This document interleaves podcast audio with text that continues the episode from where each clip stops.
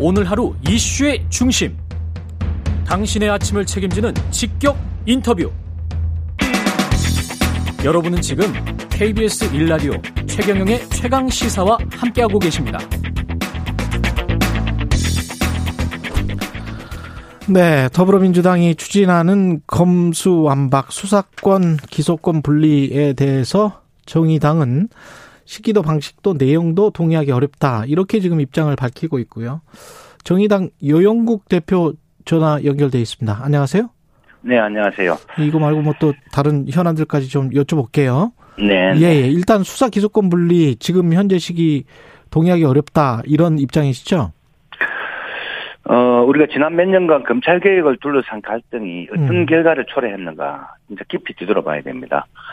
아, 조국 사태 등 검찰 개혁을 둘러싼 좀 진영 간의 갈등이 결론적으로 탄핵 세력을 부활시켰고 또 검찰총장 대통령을 만든 배경이 되었습니다. 음. 지난 대선 과정에서 이에 대해서 이재명 후보도 몇 번 사과를 했지 않습니까? 정의당은 검찰 개혁을 누구보다 그동안 강력하게 추진해왔고 지금도 변함이 없습니다. 현재는 검찰 개혁의 당위성은 있어도 검수완박을 밀어붙일 정도로 국민적 맹부, 맹분과 공감이 있는가 아, 하는 점에서 어, 그런 가운데 다시 검수완박 문제로 진영간 대결이 되- 재현되는 것은 음. 어, 여- 여러 가지 시기나 절차, 내용의 면에서도 동의하기 어렵다고 말씀을 드린 거고요. 현재 검찰 수사권을 조정한 검찰개혁 입법안을 만들 때, 이른바 4 플러스 1 협의체라는 게 있었지 않습니까? 예. 저도 당시 함께 참여했던 당사자입니다.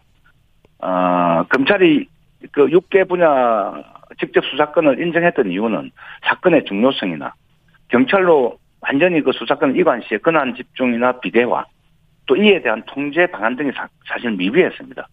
이렇게 해서 만든 국수본이나 공수처가 이제 1년 남짓되었거든요.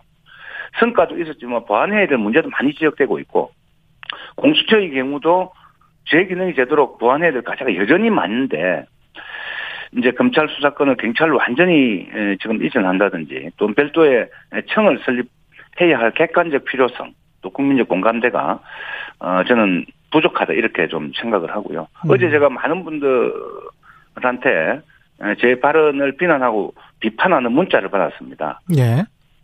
어, 노무현 대통령에 대한 이명박 정부의 검찰을 통한 보복 수사 악몽이 검찰총장 대통령 시대에 재현되는 게 아닌가 이런 두려움이 묻어나 있는 것 같았습니다. 예. 무엇을 걱정하는지 충분히 심정은 이해가 갔고요. 예. 어, 저 그분들께 전직 대통령과 그 가족에 대한 수사권은 검찰이 아니라 공수처에 있다는 점을 좀 말씀드리고 싶고요. 어. 그렇다 하더라도 어, 윤석열 당선인은 절대 정치 보복하지 않겠다 선언하셔야 됩니다. 그리고 검찰이 왜 국민들로부터 불신받는지 예. 조금 앞에 이제 강병원 의원님 말씀했지 않습니까? 예.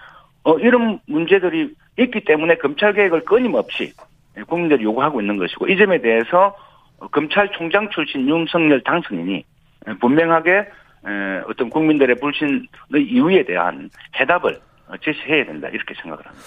근데 그 가령 뭐 윤석열 대통령이 그 취임하고 난 다음에 정치 보복 하지 않겠다라고 선언하지 않는다면 또는 검사들이 과거와 비슷한 행태를 보인다면 죽은 권력에 관한 하이에나식 물어뜯기 또는 뭐 사건의 과장 뭐 이런 행태를 보인다면 막을 수 있는 게 지금으로서는 있습니까? 그러면? 저는 어 만약에 이제 윤석열 당선인이 집권을 한 이후에 예. 에, 과거 이명박 어, 정부 시절의 모습을 재현한다면은 음. 어, 저는 정권 임기를 다 채우기 어렵다고 생각합니다.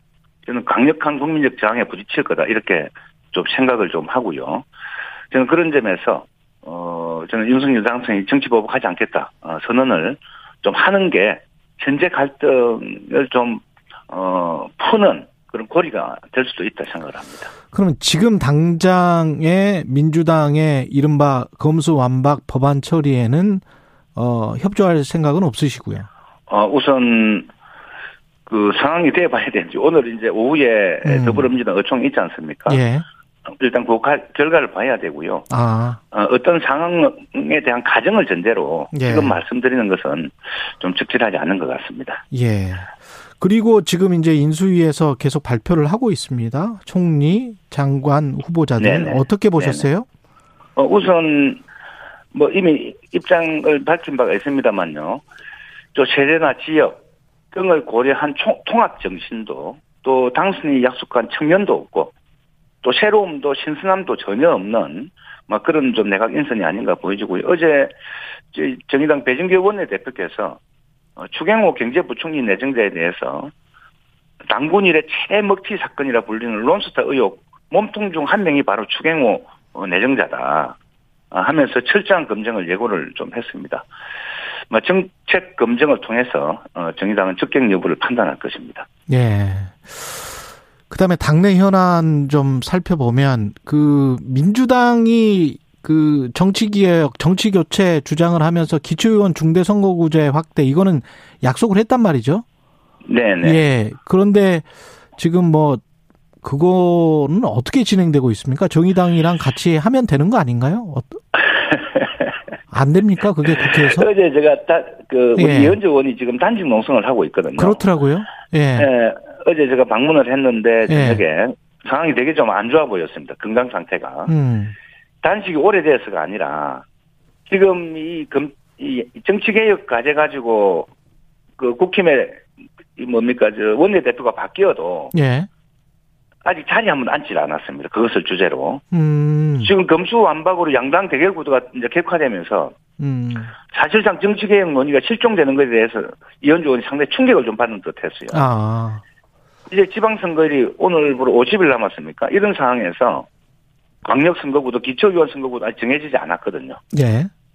이, 이 법이 지금 국회에서 통과가 안 돼서 그런데 특히 이제 소수정당 출마자들이 내 지역구가 어딘지 이 애를 달아 하고 있습니다. 아, 그래서 4월 15일 날 지금 국회 본회의가 예정되어 있기 때문에 최소한 최소한 다당제 민주주의가 가능한 예를 들면은 요 앞에 2018년도 지방선거 때 4인 선거구를 2인 선거구로 잘게 잘게 쪼개버렸지 않습니까? 예. 뭐 이런 거라도 하지 못하도록 하는 뭐 최소한 이런 거라도 합의해서 어 빨리 통과되어야 지방선거를 치를 수 있다. 그러니까 선거구 양당이- 획정이랄지 뭐 이런 거는 사실은 절차적으로 지금 시기 시간이 한 50일 안에 안 될 것 같더라고요. 제가 생각해도. 늘 이제 늘 막판 선거가 임박한 날짜가 임박해 오면 결정을 하고 했는데요. 예. 이미 이 법안은 1년 전에 제출돼 있었습니다. 아, 법안은 그런데 예. 논의를 안 하고 미루고 미루고 오다가 딱 시기가 임박해서 시간이 부족하다, 응? 논의가 부족하다 이런 이유로 계속 이제 delay 시켜 왔던 거죠. 누구의 잘못입니까, 이거는? 어, 우선 국민의힘 책임 좀 크다고 보여집니다. 음. 어, 민주당은 지난 대선 과정에서 어, 정치개혁 과제를 약속을 했지 않습니까? 예. 어, 근데 국민의힘은 이거 사실상 거부하고 있습니다. 어, 그런 점에서 어, 국민의힘의 전향적인 이게 뭔가 그 야당 시절하고 이제 예비 여당이지 않습니까? 예. 대통령 선거 전과 대통령 후- 선거 후의 태도는 좀 달라야 되는데 음. 여전히 똑같은 모습을 보이는 게 대- 대단히 좀 실망스럽고요. 민주당의 경우도 지금 어 74분이 92명입니다. 정확하게 92분이 예. 정치개혁에 에, 동의 서명을 하고 릴레이 지금 농성을 음. 계속 이어가고 있습니다. 아, 저는 그분들의 진정성은 의심하지 않습니다. 그러나 법이 개정되지 않더라도 민주당이 13개 광역시도 의회에서 다수를 점하고 있거든요. 음. 그럼 이분들이 할 수 있는 것은 우리는 2인 선거구 쪼개게 하지 않겠다. 또 다당제 실현을 위해서 어, 한 선거구의 복수 공천이 아니라 우리 단수 공천하겠다. 얼마든지 에, 민주당이 다수당으로서 어, 행할 수 있는 어, 좀 있다면 행할 수 있는 이런 게 좀 있는데 즉 그 지금 지도부가 그걸 하지 않고 있습니다. 뭐 그런 점에서 어, 지도부도 어, 어떤 선거 과정에서 약속을 했지만 음. 실제로 이것을 실행할 의지가 좀 부족한 게 아닌가 좀 이렇게 좀 보고 있습니다. 그렇군요. 이런 반론도 있더라고요. 근데 기초의원 선거구 3인 이상 뽑아서 다당제가 안착될까? 별로 도움이 안 된다. 이런 시선도 있던데 어떻게 생각하세요? 현재 전국 기초의원 선거구가 1035개거든요. 예. 이 중에 2인 선거구, 두 명만 뽑는 선거가 57%인데 뭐 이 2인 선거구는 거의 100% 그냥 양당이 독식합니다. 그렇겠네요. 예. 네. 57%를 독식할 수밖에 없는 양당 정치가 구조화되어 있는 거죠. 음. 그래서 어, 양당이 아닌 다른 후보들은 어, 들어갈래야 들어갈 수 없는 이런 장벽이 딱이 형성되어 있기 때문에 예.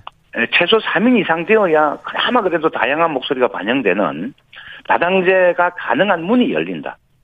좀 이렇게 보고요. 또 호남 지역색이 강한 어 호남에서는 2인 선거구에서는 절대 국민의힘의 힘이 의석을 차지할 수가 없습니다. 음. 영남에서 역시 또 반대로 마찬가지고요. 그렇겠습니다. 예.